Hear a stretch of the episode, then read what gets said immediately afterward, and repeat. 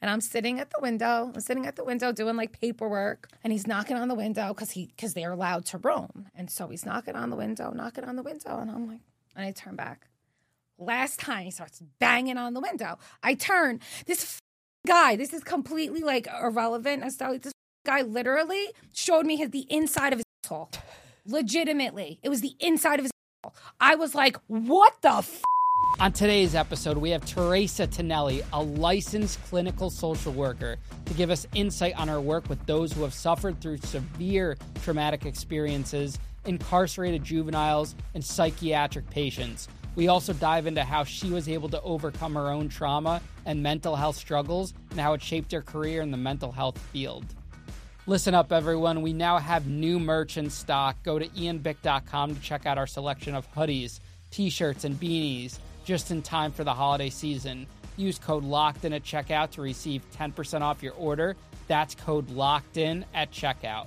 Remember, by hitting the subscribe button on YouTube or giving us a follow and review on whichever site you listen to this podcast, it helps us tremendously in being able to produce high quality content on a consistent basis. Sit back, relax, and get ready to lock in with Terasa Tanelli.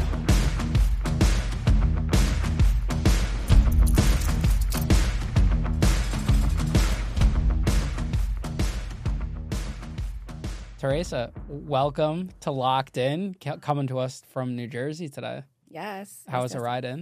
It was very good. It was good. It was nice. You got Yeah. the New Jersey accent or the Long Island accent or whatever you want to call it, the New Yorker accent. Do I? A little bit, right? I can't hear it. I'm going to be honest. I can't hear it. Does anyone ever tell you that before? A million billion people. So you are a very interesting guest today because you're our first clinical social worker, and we're going to get a really good in-depth um, insight into the mind of some of the guests that we've had on the show. That and you listen to the show, right? Absolutely. What was I your love it. What was your favorite one? Your your favorite guest? I don't remember his name, I'm going to be honest, but it was actually one of the ones that you were just recorded. I watched it on the way here, but it was different from, I think, because it is in Newark. It, he, the guy was talking about he was from Newark. He, well, he was living out of, uh, he was a homeless addict. He was living out of Penn Station William. yeah. or not. I'm sorry, uh, airport, William, Air- the airport, Newark Airport, and it's harder for me to connect sometimes with people that are so with stories so far away, and I have to hear, and it goes even with clients sometimes, um, that I have to hear something that just catches my attention, and but something about him, I don't know if it's because it was Newark Airport or what, but his story just and I guess it kind of ties into the person that I was speaking about and just opening my eyes to a different type of world that I thought I was not so sheltered from, but that I'm very sheltered from. Um, meaning that the homelessness, the poverty, um, just the the addiction aspects, and how that kind of just plays in with what you're going to do for the rest of your life, unfortunately, or what or what a person's life is going to pan out to be. Um, and that that one in particular, I don't know why. I don't know why. I just saw something in him that was just I don't know. I don't know. It's almost going to bring me to tears because like I think about a lot of people that came from nothing and they just built themselves up and it's just amazing. It's just amazing. And that's like a big reason that like I love watching your podcast is that like I love seeing those people that like every odd is stacked against them. Every single odd from some of them from day 1 and to like see them sitting in like your chair like is just and that somebody's giving them that voice it just it gives me chills it just gives me chills and yeah it's just something that yeah uh, yeah. But that particular one um i was watching it this morning and it just i don't know it was the first literally the first thing that showed up on my feed. First thing. And i was like wow. And it just made me i mean don't get me wrong don't get me wrong um you know every other one I, I love all of the stories because no i have not been to jail or prison um, but hearing those stories that are now you know people can look back on because they're not there and laugh. And I, I those are extremely entertaining, obviously, but being from an outsider's perspective, like I don't know, I don't like to like. It makes me think like, fuck, damn, I don't want to go to prison. Like fuck me, like no, like, and it's just like, like yeah, you gotta like, you gotta be fucking like Teflon Don in there. Um, so yeah, no, I, I love them all. I think they're all. There was a gentleman that I that you that you had on here, a little heavy set guy. He had on sunglasses, like like a Kangol golf hat. Um, I just found it's probably it sounds like a lot of your. Yeah, you didn't narrow it down too much, but yeah, I think he had on a plaid shirt. It was like a blue plaid shirt and he I he was just very I, like I get like enamored with like the way people talk and body language. That's just how I am, and just the way that he like was like telling the stories. Um, yeah, and then there was one another one about like farting in prison, Mhm. the knocking on the table, getting up, just like I like. I, yeah, no, I just sat there and just literally watched them, and then over the past couple of days. I just, eh, for some reason, I don't know if my mind just knew that I was like coming here, but like it like switched from like entertainment to like, oh, yeah, I'm gonna be here. Like just, yeah, I don't know. well, we're glad you're excited. Now, I'm very excited. these individuals that you, you see on the show are these the types of interview individuals that you're working with in, in your current job? So my current job, no. However, every other job before that, pretty much. Um, in some every other environment, um, the juvenile detention center is what kind of re- was one of my first jobs, and that is what.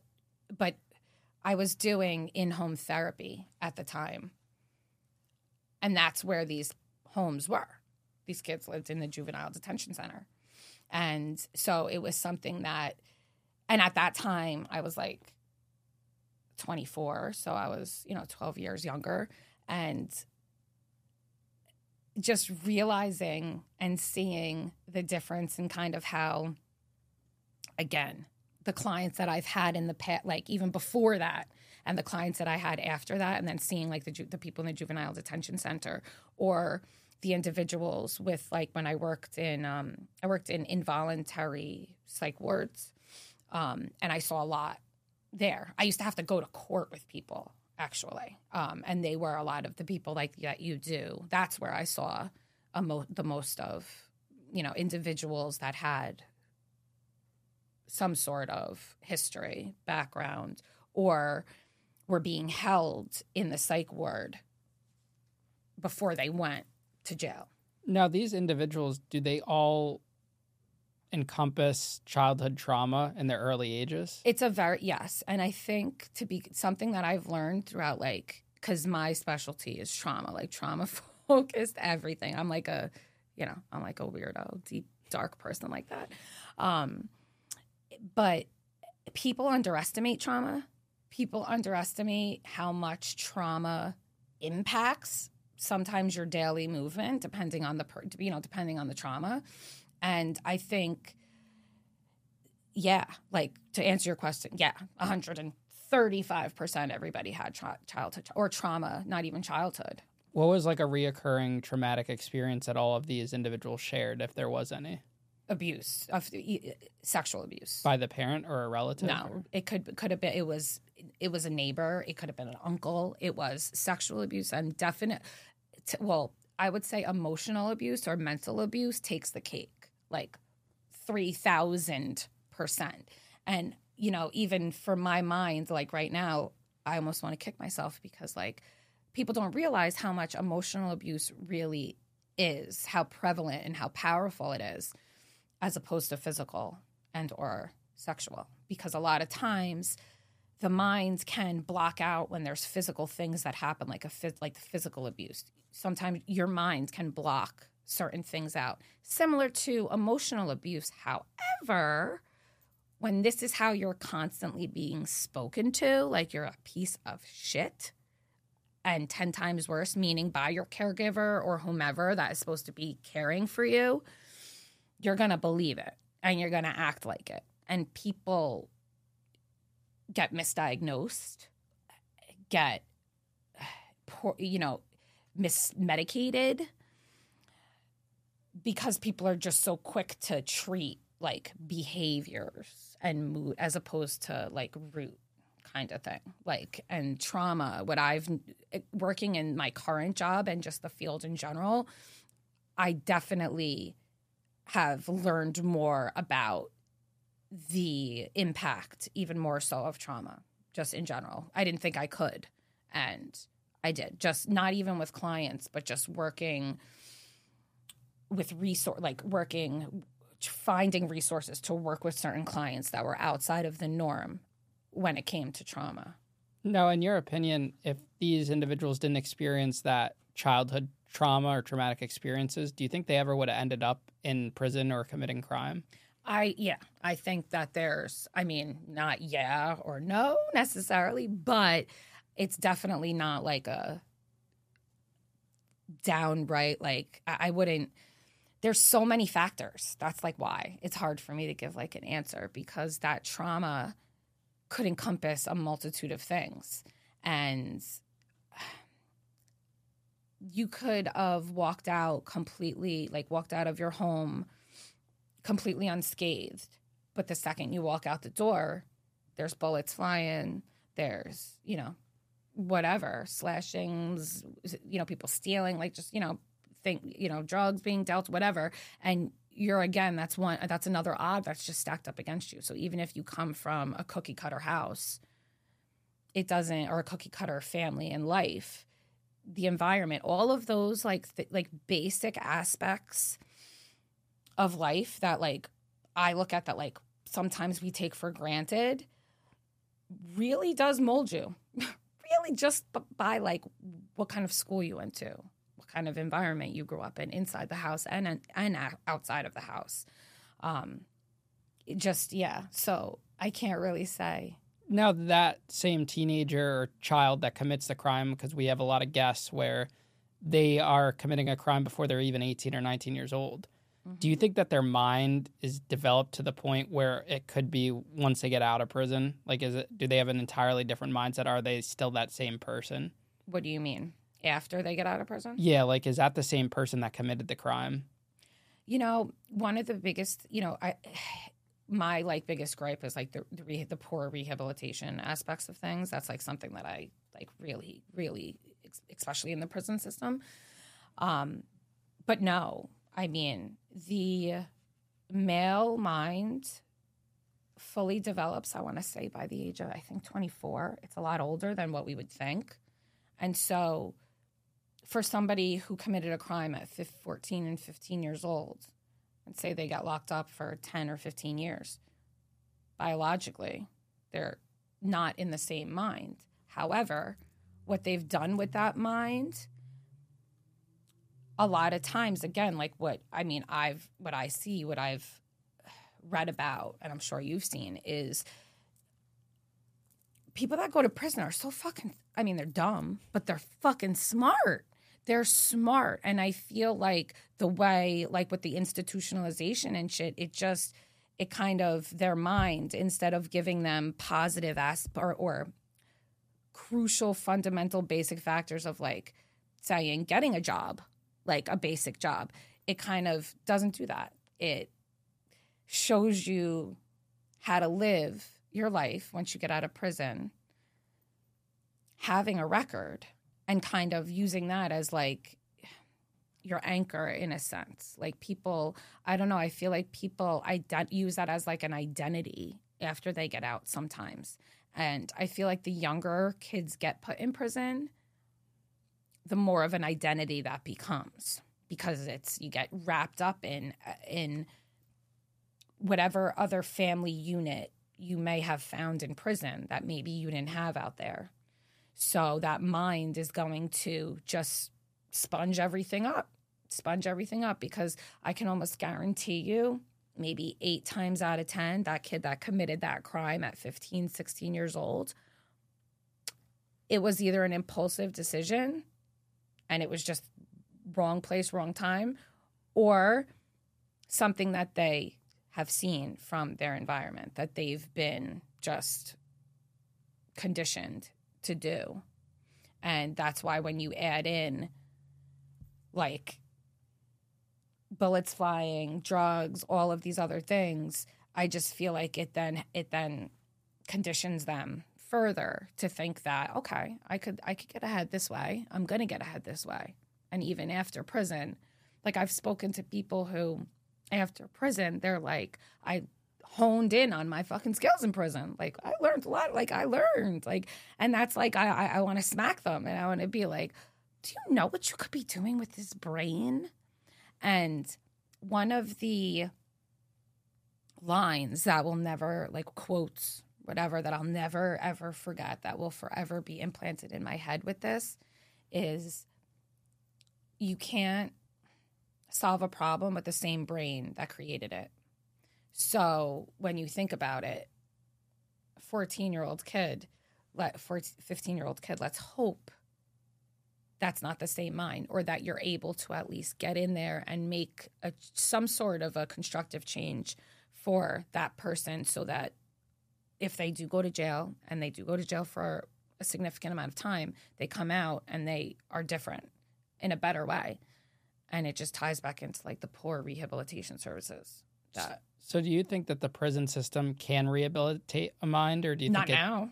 Do you think it deteriorates it? If anything, I think I think not deteriorating it. I think it just by nature of all of the the prison, the societal prison, you know, rule, the prisonization of people, all of the rules within rules that a person that you know that you have when you're in jail.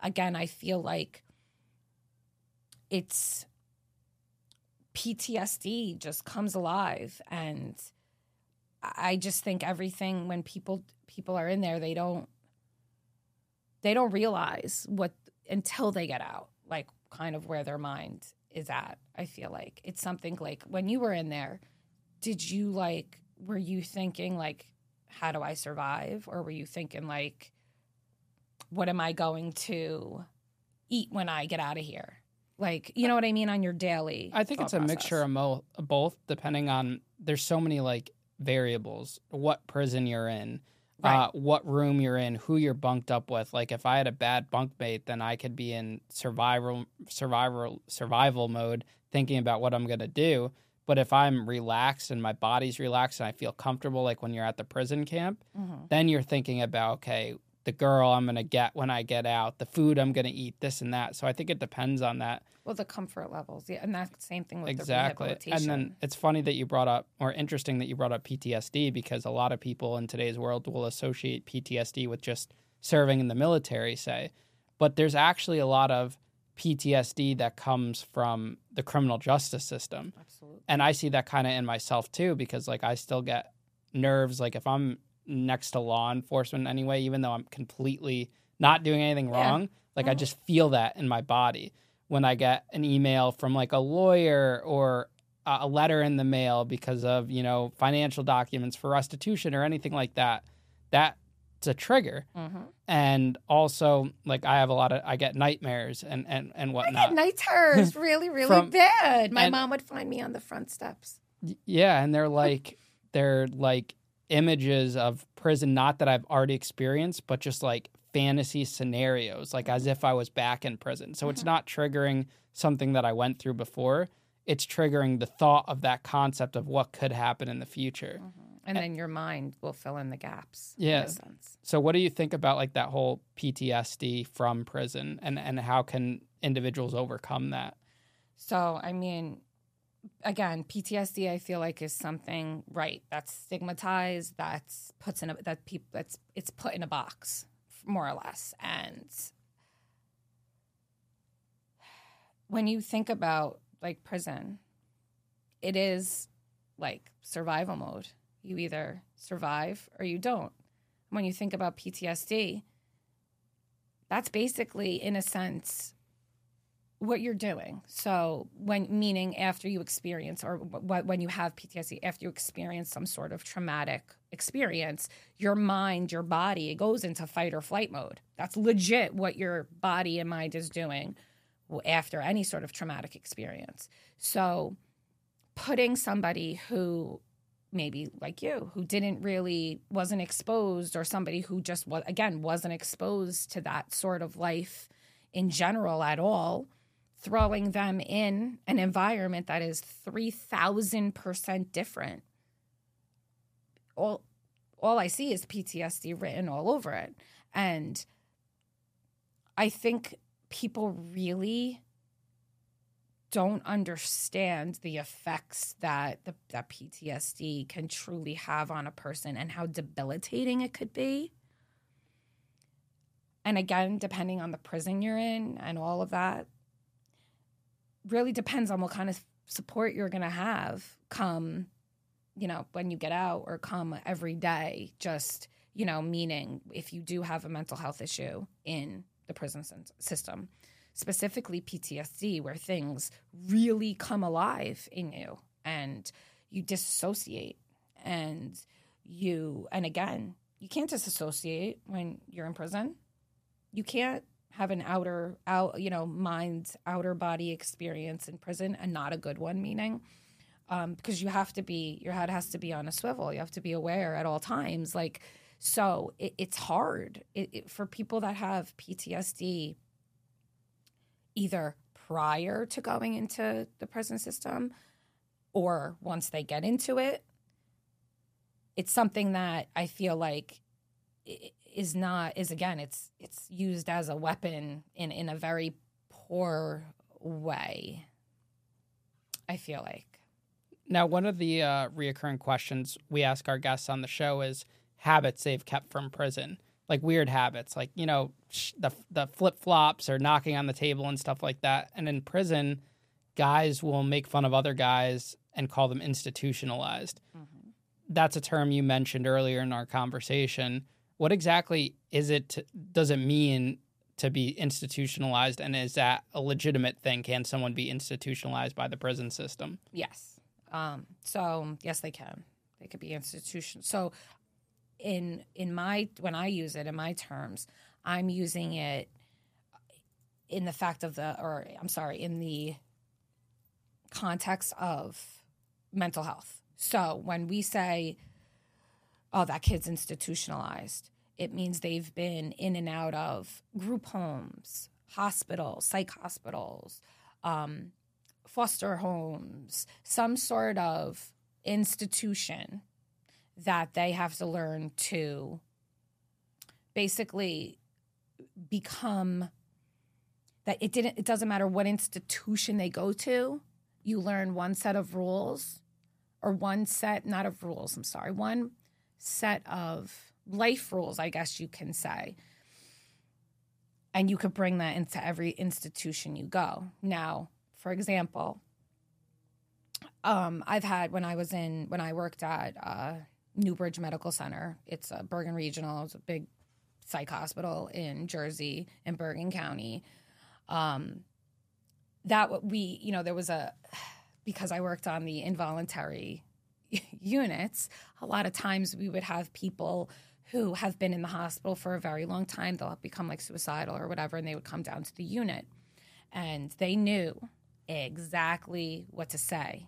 They knew exactly what to do, but in a bad way, meaning to not get medicated, to not get stuck, like stuck with the needles. They knew exactly what to do, so you couldn't they you couldn't get you didn't have to get restrained. So it's basically following the rules of that institution to survive. And it's the same. It's like it's it's and when when I was doing uh, like research and whatnot, like I saw like prisonization versus institutionalization. And then the more I went through it, I'm like, this is the same fucking shit.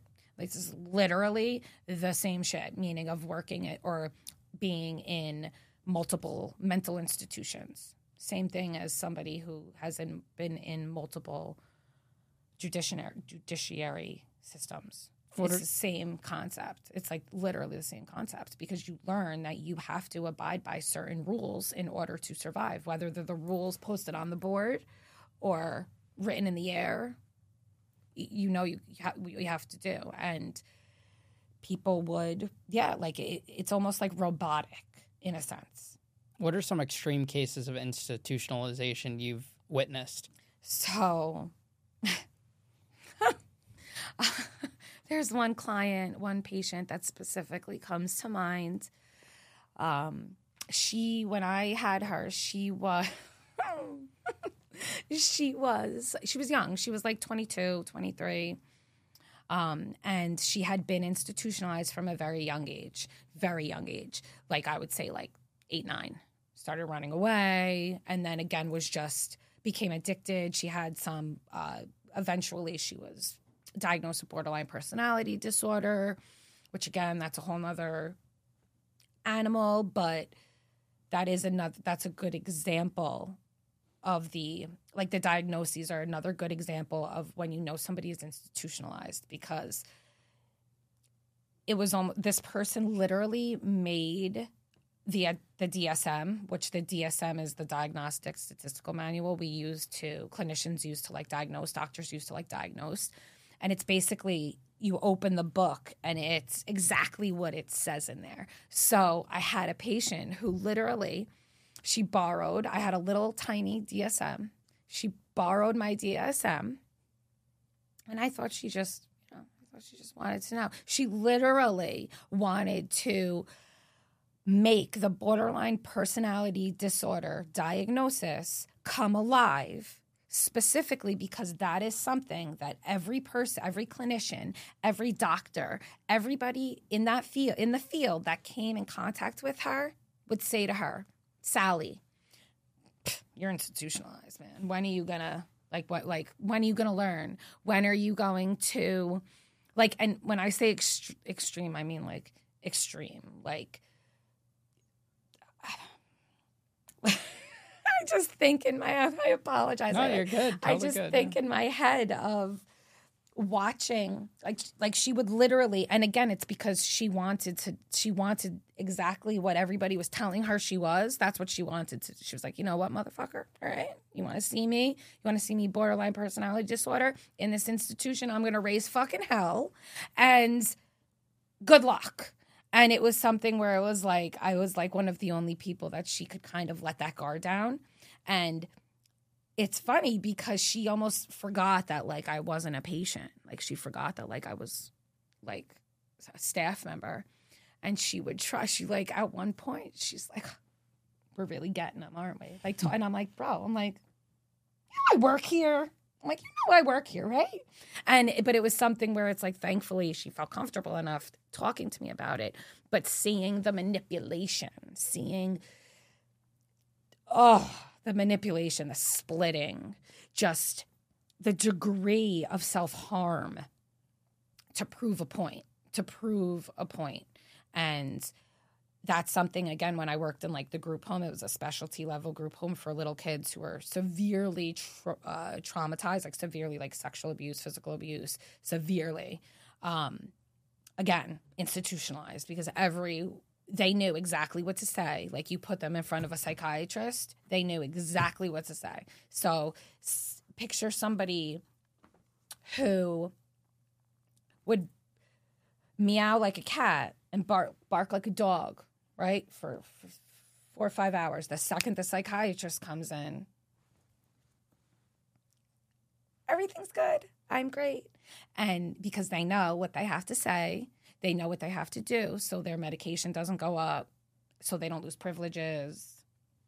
It's like it's just it's it's it's it's sad. It's sad. It's sad. And like when I when I do more research and just see more things about like the prison system, that's just I feel like people just legit like where we do nothing to like help people. I feel like the majority of the country is it's just I feel like we could be doing so much more the re, the rehabilitation aspect of it and if you had good rehabilitation services there wouldn't be as much institutionalization Well, Plain you know, simple. in prison, if you ask for help, like mental health help, you're a lo- probably a pussy yeah, that and guys are looking at you in a weird way. yeah And two, a lot of the times the prison's just going to put you in a the suicide bubble or Yeah. whatever for 24 hours. and then let you literally pace and drive yourself fucking insane and you think you're the problem. Exactly, Yeah. exactly, and that's something where, yeah, it, it's very similar. When, like, in the psych wards, um, I used to go into people's homes severely mentally ill with co-occurring issues, So they would be severely mentally ill and have addiction issues or chronic medical and medical issues. I don't know if you're familiar with some of the areas of like Jersey, but like uh, Passaic counties, like Paterson, Passaic, some of the uh, some of those, uh, you know, the big. Paterson's huge and uh, pretty high crime rate and whatnot. And seeing these were people that literally, again, were so institutionalized, but they lived in their own home. And I and I would bring them say medication or help them with whatever they were doing, getting a job, trying to get a job, a resume, whatever. And they would talk to me, yes, ma'am, yes, ma'am, okay, ma'am, I'll take my medication right now, ma'am. And I would be like, you don't have to do that, but it's because they were just locked up in a psych ward for the past thirty years. So that's they're going to see somebody who has a lanyard around their neck and automatically assume that you got to call me yes ma'am no ma'am. And it's like just or or, or speak like that because they don't want to be yeah put on a one-to-one meaning like to have one-to-one supervision. Because if you're on one-to-one usually means you're you're suicidal or homicidal or something. So yeah like that just infuriates me like in hearing that like is- and again it's something that i've already known like a meaning about like mental health and Yeah.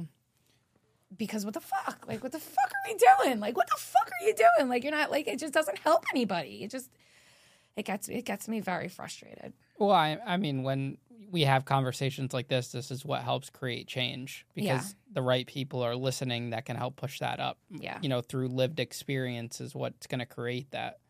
Yeah. Now, what are some of the mental health ramifications of incarcerating juveniles? People that are, you know, a lot of these juvenile detention centers, they're not like federal prison camps where you're roaming around. You're locked in a cell, you know, 23 hours a day. Mm-hmm. What are some of those ramifications from that? So many, many times there's going to be PTSD 135% before they even get there because whatever led them to make the decision that they made to lead them to be in the juvenile detention center, you already know that there's some sort of trauma, something that unfortunately kind of helped them make that decision that led them there.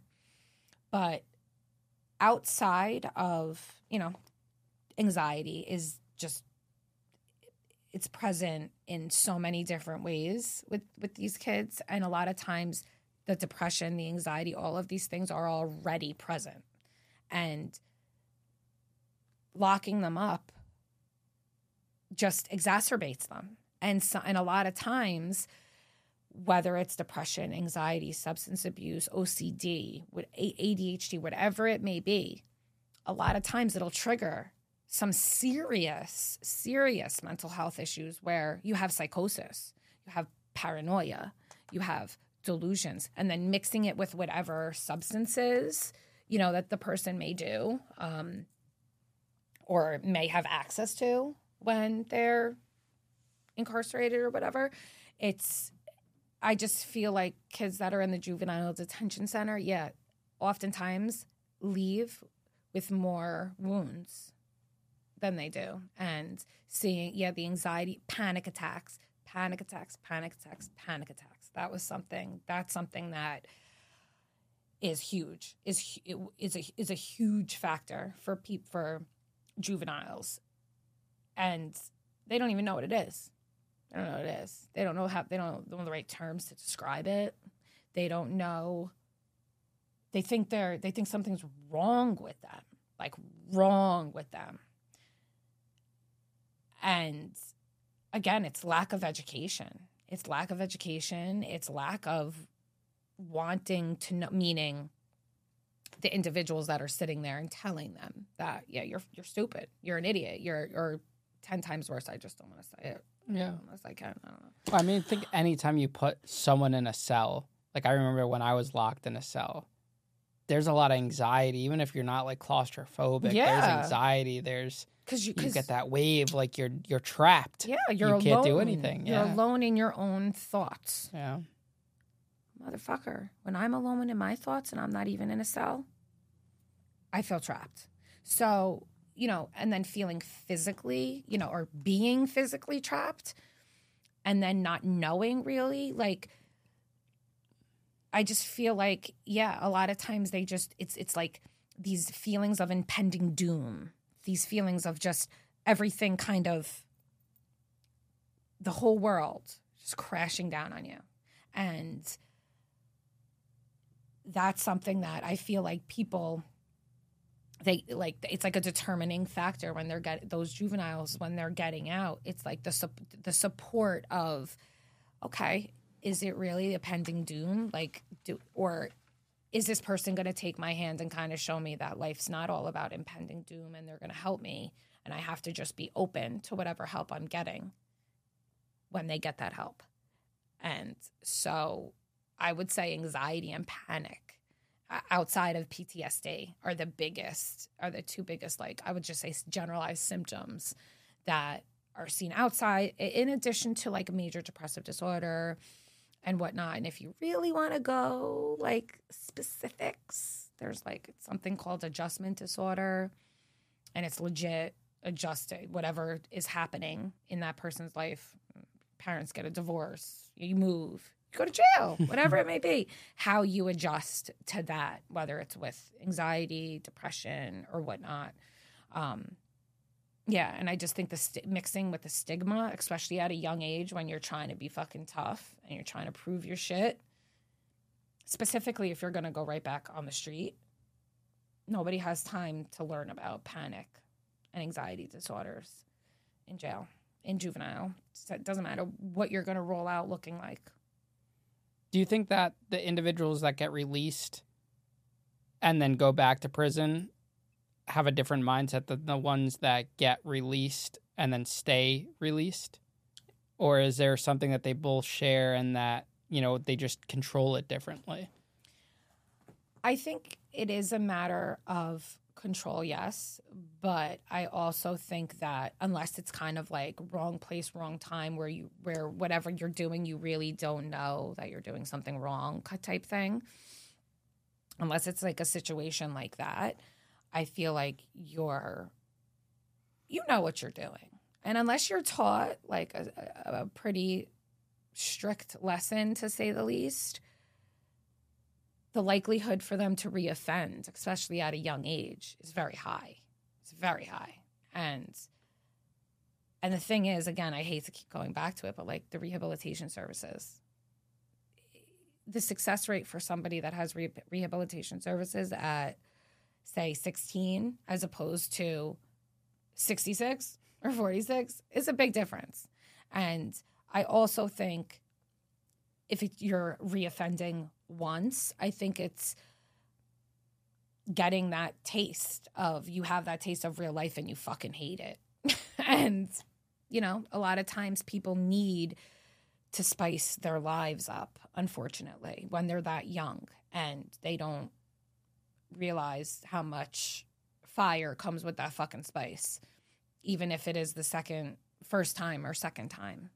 It's I think, yes, it comes to self control, but it also comes down to support and really knowing what you're doing is wrong or not. Now, when they get individuals like that get locked up at that age, they're missing out on a lot of social skills oh, that could God. be developed from college relationships, anything like that.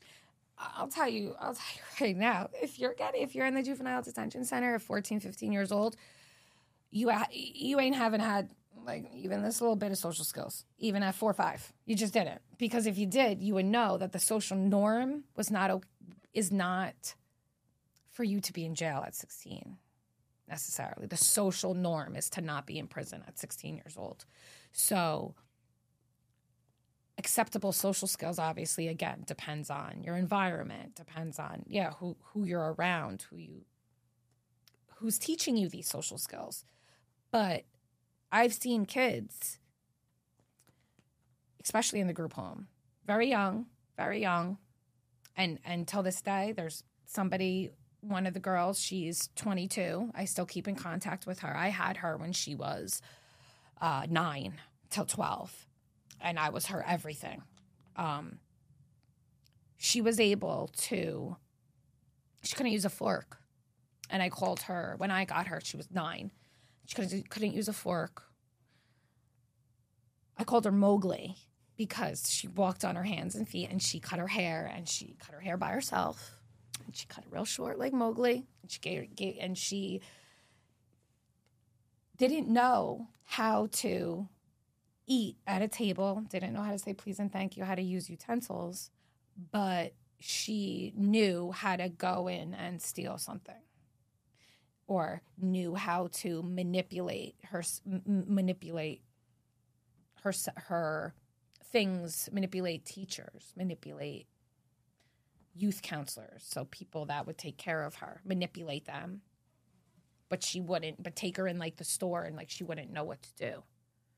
So social skills are gone especially when there's like abuse or trauma very young. Social skills are just gone at a very, you don't have them. I wonder if the system does more harm than good then Absolutely. in those situations. Absolutely. Absolutely. Mm. 110%. The 110 especially at that age and and the younger you get because, you know, the yeah, the brain male brain doesn't completely develop, I would say say it's like 23, 24. And so it's if they don't have any other family besides say a gang or whatever they whatever they left going you know when they went to prison whatever family that they knew or support system they may very well you know get out and go right back to where they are doing the exact or where they were doing the exact same thing that they were doing before they went in meaning wherever their role whatever whatever their role is whether it's in jail i mean a gang or taking care of their younger siblings because their parents are you know dad is in jail themselves in jail himself or drunk or whatever it is. So the prison system then is reforming nothing. Yeah, something I've realized is that a lack of love, early childhood, affects these individuals that end up going to prison because they end up joining gangs to get that love or, or exactly. whatever. that family that support. And it's not just inmates it's like i'm a guy that will date a girl and if she has childhood issues that carries over and that affects the way sh- the ability she's able to love. 110% and it all stems with, from that childhood. That generational it's the it's generational trauma generational cycles and it doesn't just have to be like cookie cutter. You know my dad was an alcoholic and i don't want to be an alcoholic. It could be it could be anything from like poor money habits um like like spend like addiction of of just spending um addiction in general food. It could be anything just as exam- as an example. And yeah, I think that again, when you go when you talk about the institutionalization, the prisonization, there's so many different pieces that to survive what you have to do in jail, right? And you think that that's going to carry you when you get out. Like some people don't realize that that's not that. Yes, that's real life, but it's not necessarily real life. So again, I think that's what also kind of brings people back to doing what they did is knowing is is knowing okay this is the only these are the only things i know like how to do and a lot of people are just you know unfortunately they give up because the odds just continue to get stacked against them even when they're out. Did you have traumatic experiences in your childhood that led you to want to take on this career path? 110% i did. I i i coined myself as broken. Always have. I'm proud. I'm very proud. I'm proud of my crazy. I'm proud of my my broken. I've i've always been um yeah i did i did i did. I had a lot. I actually did my um uh graduate thesis on my brother my mom and my dad. Um and the trauma cycles the trauma cycle that i saw with them. And the very first person that ever helped me like because i was i tried to commit suicide. I had depression and anxiety before any but you know very very young. And again one would look at me and look at my history and say what the fuck did you try? Why? You had everything. You had this you had that. But again i that's just how i was i, I was born with certain you know with having depression or whatever and then mixing in being molested uh, by a stranger, by a family friend, I would say, underneath a table at a wedding, mixing in being parentified, um, meaning taking care of my mother when um, that when she was getting when my dad had a when they were getting divorced. Um, yeah, it, yeah, it, it, you know, and I think the first person that I came in contact with that actually I felt helped me was a social worker. And I just was, I don't know, she didn't judge me. She didn't call me crazy. She didn't try to lock me up in, in like a psych ward. And it was just something to be quite, let's keep it 100%. I went into this field so I, wanting to help other people so I didn't have to focus on my own problems, to be completely honest with you in the beginning. That was 100 and it wasn't until I had a child that I really realized like fuck, like that can't be my only agenda going into this. It's not turning and looking at myself. And I just would use my history and I would use it to connect with people, with my clients. And it really, it, it yeah. And I think because I've had, I've done so much work, self work, and because I like to make light of a lot of things, I think it helps people hearing my story helps to know that, hey, you can, these things can happen and you still can come out on the other side okay and not a serial killer. Now, how are you able to harness your trauma and turn it into something positive where a lot of people can't do that? They can't face it. And I know it took you some time, as you were saying, but a lot of people can't get over that hump and, and use it to, to do something positive with it. They bury it and they keep it within it. And something that we see with all of our guests is they're able, at one point or another, face their trauma and move forward and that's inspirational to the world that's listening to these interviews. So, how are you able to do that? So, something that I've always thought, um, I felt like I was even prior to meeting the social worker, getting into the field, I felt like I always was, I don't know, I was able to hear somebody's story, be help them, be constructive, be empathetic, be compassionate, and leave it there. I was able to separate it. And I think what I did for a very long time and what other what I how I help other people like with it in like one-on-one work is talking or going through the different events as if it's not you. So sometimes with my clients, I know, again, this is what I did with me.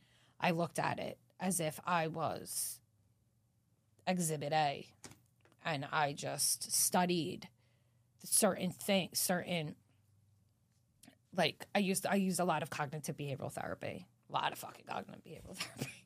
Um, but I would again look at my myself as like a separate case. So I didn't so it kind of took away the emotion, it took out the emotion.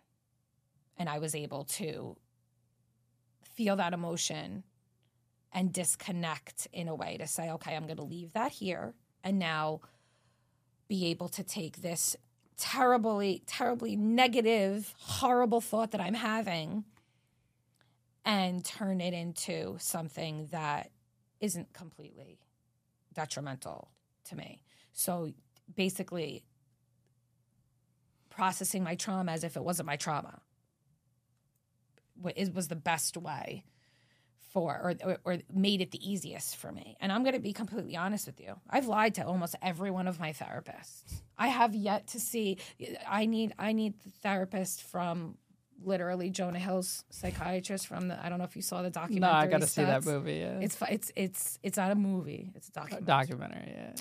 Um, but like that guy, he's like 90 years old and he like calls you on your bullshit.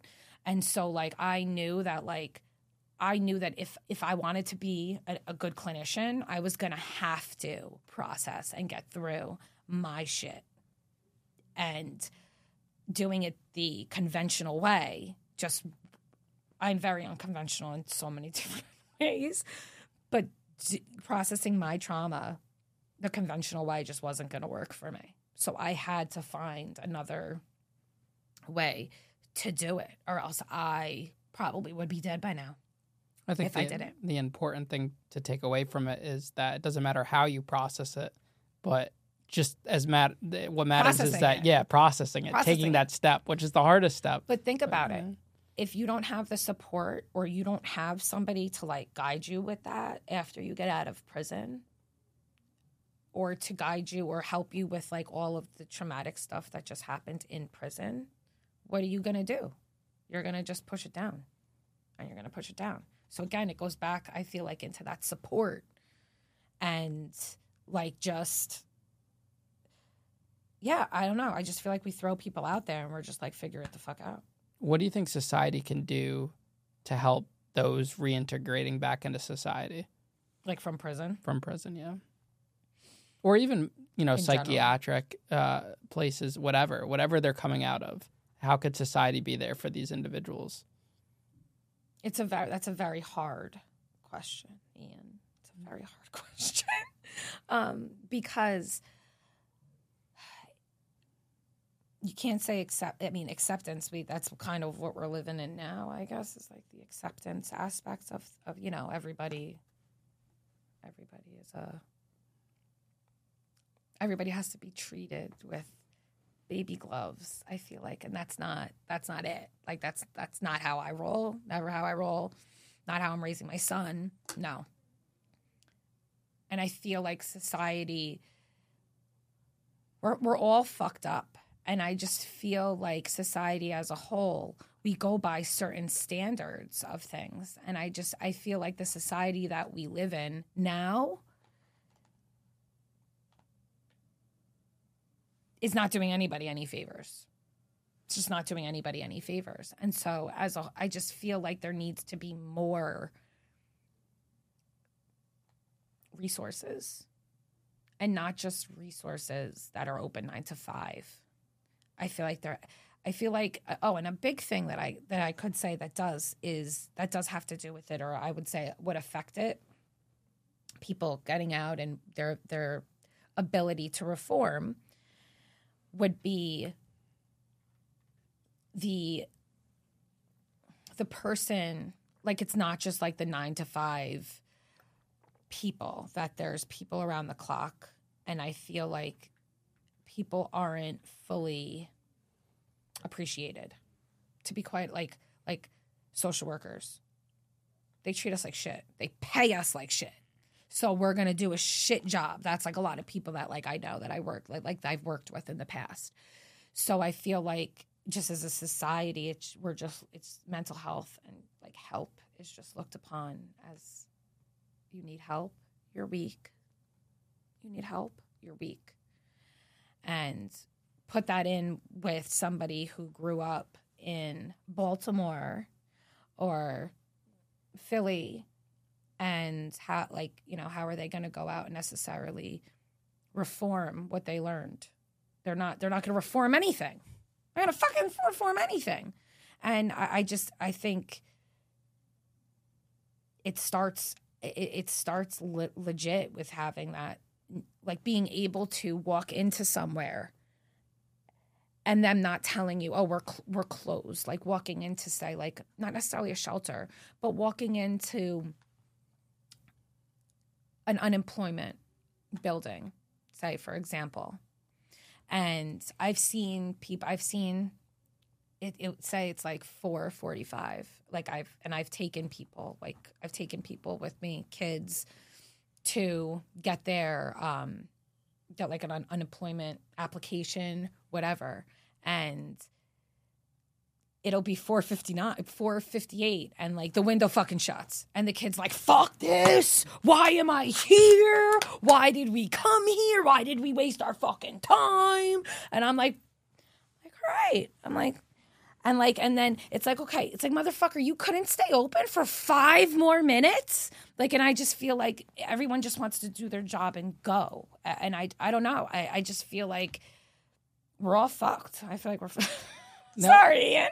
something you know from a former inmate's perspective is a lot of the times it's a trust thing too. Like Oh, if we see an individual yeah. like yourself, we're looked at in our eyes that we're just another number, another case number. So how do how do we change that? How do we get that mentality out of the inmates' minds that you're actually there to help? And also, it's the same thing as like, not all cops are bad, but not all cops are good. So Mm-hmm. Of I'm sure that there's people in your position going into these facilities that they're not there to actually help the person Of course. or they're overworked and things like that. and things fall through. And it's something, yes, 110% that it's it's 110% seen. Um, and it's sad. It's sad. It's very, very, it's very sad with some of these people. Um, I think, unfortunately, you have to be you have to let your guard down. It really comes down to like letting your guard down and knowing what part of you you want to show to determine if that person is worthy of your trust. Meaning not as like a clinician. I'm, I'm not speaking as a clinician. I would be speak I'm speaking as a patient. I think it's something where everyone has to have their guard up because you don't know what that person's motive is. You don't know what their agenda is. And from as from a clinician's perspective, you know that going in. You know that that person, whether they're from whether they're in prison or not, nope, they don't trust you. You're not they don't want you don't they don't want you calling DYFS. They don't want you call you know having their kids taken away. They don't fucking trust you. Like, They're not going to trust you for another year. And it's something that I think one, you can't be afraid to ask for like that hand, but at the same sense, you can't be stupid about it. Like, don't you like, and having some sort of like faith and trust that at there, there that there is that the nine social workers may have screwed you in the past, but that 10 social worker or that 10 doc- 10th doctor or that 10th psychiatrist may be that one person that's going to change your fucking life. And when you talk about the institutionalization, prisoners or people out of prison and in out of like psych wards and whatnot, same it's the same thing. It's the same thing. They know what to say to you. They know what to they they they could read you like a book and they know when you're bullshitting. And so i think it's a lot of just like generally i don't know. I feel like people are just have to not be such assholes. Um, I, I i've just been through so many different situations and i just feel like people get like drunk off of power. And yeah and i just i feel like not like just having that guard up especially whether you're an inmate out or in a psych ward whatever it may be having your guard up but knowing that not every person is going to try to hurt you play it's it's it's i hate to say it's plain and simple but I know, a lot easier said than fucking done. I get it. But just kind of having that thought process in the back or that like statement in the back of your head that not everybody is a piece of shit and not everybody is gonna hurt is out to like hurt me in that sense. Yeah. Because in therapy, it takes people years to build that rapport and trust. Years. Years. Years. So I can't expect it to be any different. Somebody who's been in prison, who literally everybody has fucked them before that. What do you expect? What are some of the crazy, like horrific stories you've encountered? You know, from um, psychiatric places to prisons, detention centers. Give us like some of the crazy ones. All right. So I worked, I also worked for Greystone. Greystone is in New Jersey. It's a very big psych hospital in New Jersey. I think, I don't know if it's like the biggest one, but one of the biggest ones in Jersey. and so I had somebody. We, they had separate like um rooms, not rooms. They had separate like cottages, and these people were the people that I dealt with again had co-occurring. So they had like jail. They were they might have been in jail and and like schizophrenic, for example, or uh, like had an addiction and schizophrenic, or like these were very severely psychotic people. Sorry, Ian.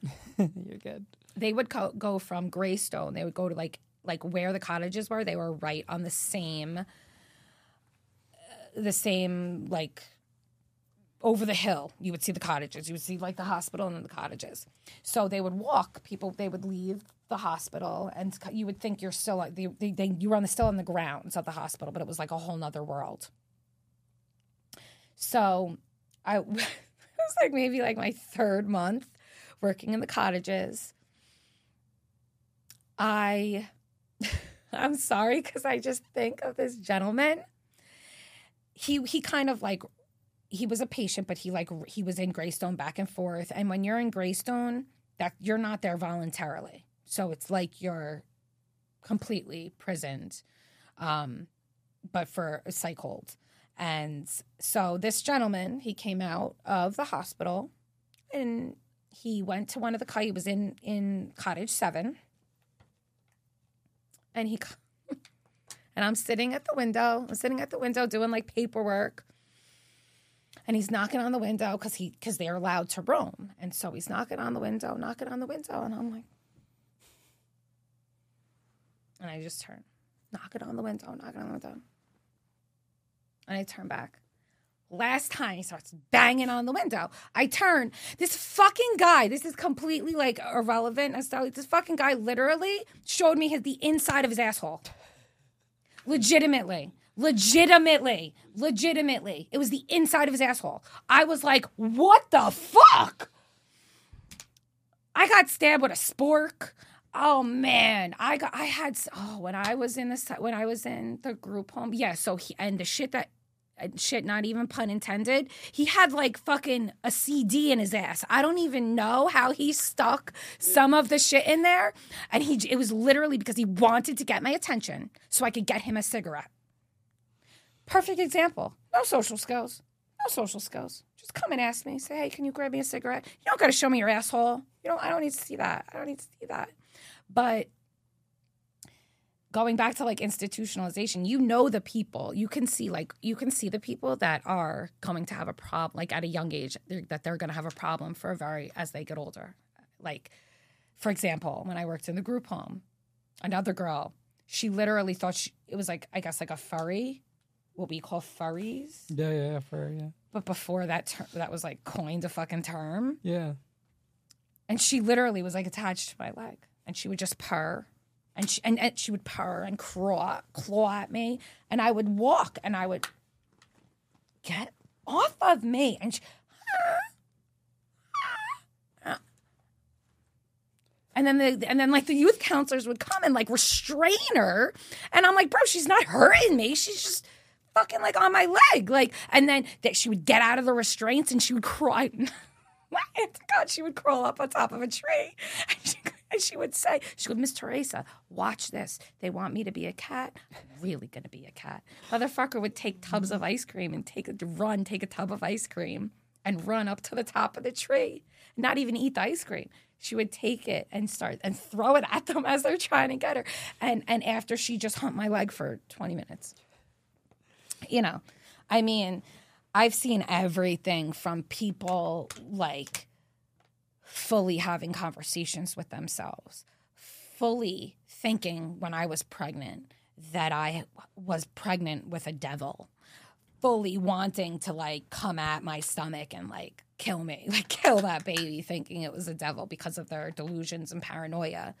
Um, just the, I mean, when I worked in the juvenile detention center, I had a kid actively go AWOL with me in the room. Literally, we were in, in the middle of a conversation. And the window, it was like the only room with the window. And I mean, I didn't work there. I came in as a like visiting clinician, as like an independent contractor. So I didn't have keys to the building or anything like that. I would just meet with like five or six page five or six people. And and this kid, I don't know how the fuck he got through this window. I just don't understand. I just don't understand. I just don't understand. I don't get it. I don't I don't get it. And, and like he goes he goes he goes I'll be right back. He literally gets up and he just goes out the window. I was like And I was just like he's gone. I was like he left. It's just it's it's Have there been uh I've gotten bitten, Ian. It's bad. I've had to get multiple tetanus shots because I didn't trust the one from like two years ago. So I got bit again. I had to get another one. Like just, have there been things that you've seen that keep you up at night or you never forget about? um, see that like this goes into the whole like me being made for this job that I don't take shit home because there might like once or twice I would say the group home, the group home, and the levels of abuse that the kids, the sexual abuse. That is some. That was the one kid, one girl that just her story is something that doesn't keep me up at night. Didn't keep me up at night, but I'm not gonna lie, it did make me consider fostering, becoming a foster parent. But I that I quickly shook out of that shit because I said I I don't want to. It was something where I was like I don't want to mix the two kind of thing. I like being the clinician on this on this end, not the parent. Um, that her level and knowing that her eight brothers and sisters that she was the oldest and that she at eight years old she and she had a, a she had a sister seven six five four three and then and then the last kid was like i think like 11 months old. And hearing her stories and i'll never forget it never forget it. I was taking her braids out taking her braids out. We were just talking about like school. She turns to me and she's like miss terasa you know my dad used to do? Now mind you i already knew majority of these i knew all these things but this is where like i really learned about trauma like really really learned how to treat it and how to be creative in treating it. And she, she looked at me just as just like i'm talking to you now and she goes you know my dad used to do with a hanger? And I, again i knew in the back of my head and you can't flinch you can't waver nothing. You can, because the second they see that they think you're judging them. So i would say what? I was like, no, what happened? He used to stick that, try to stick that up me, stick that up my girl hole. And I'm, oh, all right. And, you know, we would talk about it and all these things and whatever. And again, it was just so frank the way that it's discussed and the way she discussed it to, to just tell me, oh, yeah, I had to wear, I, I used to put on five, six, seven layers of clothes so I didn't feel the wire on the hanger or the belt or the broom.